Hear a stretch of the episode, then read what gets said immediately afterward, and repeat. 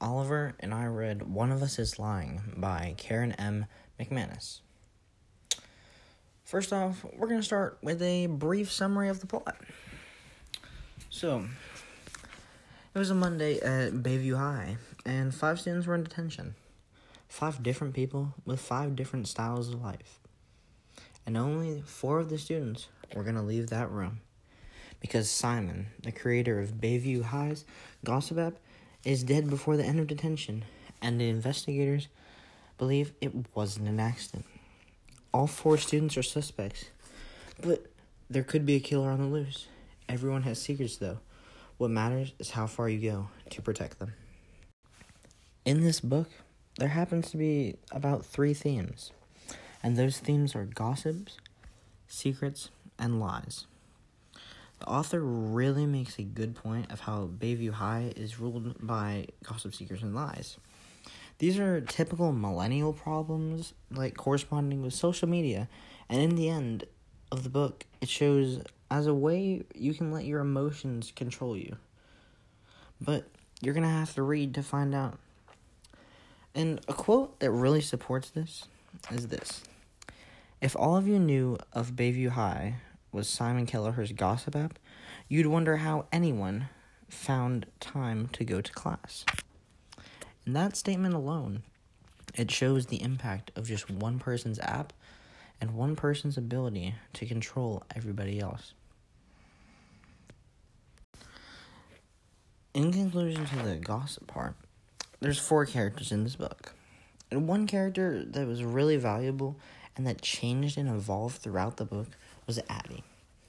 Addie was a girl who started off one way and completely changed all the way through the book because of all the events that happened to her. I really felt she was valuable to the story because of her actions and her connections to others. Just in what she does makes you think, wow, that could really happen. And plus, with all the other stuff going on in her life, her family, and even her sister, her sister she's able to play a large role. But come on, you gotta read to find out. She changed. She was able to change through the book personally, like on her physical appearance and emotionally.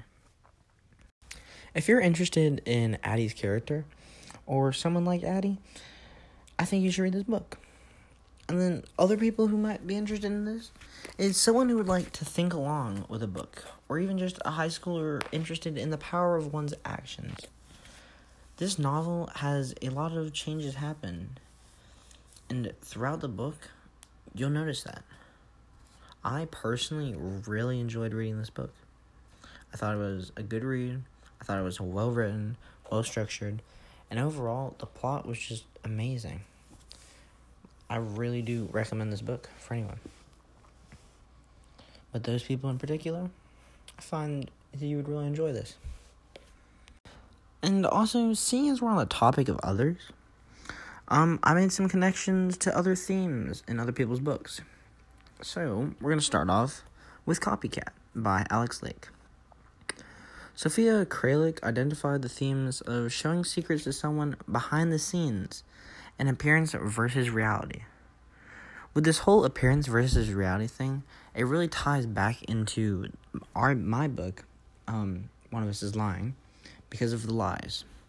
The lies are so prevalent in the novel that anyone can really think about them and go about them in whatever way. But when the people who know the truth speak the truth, you'll know. There's another book called Liar by just Justine Larbistier.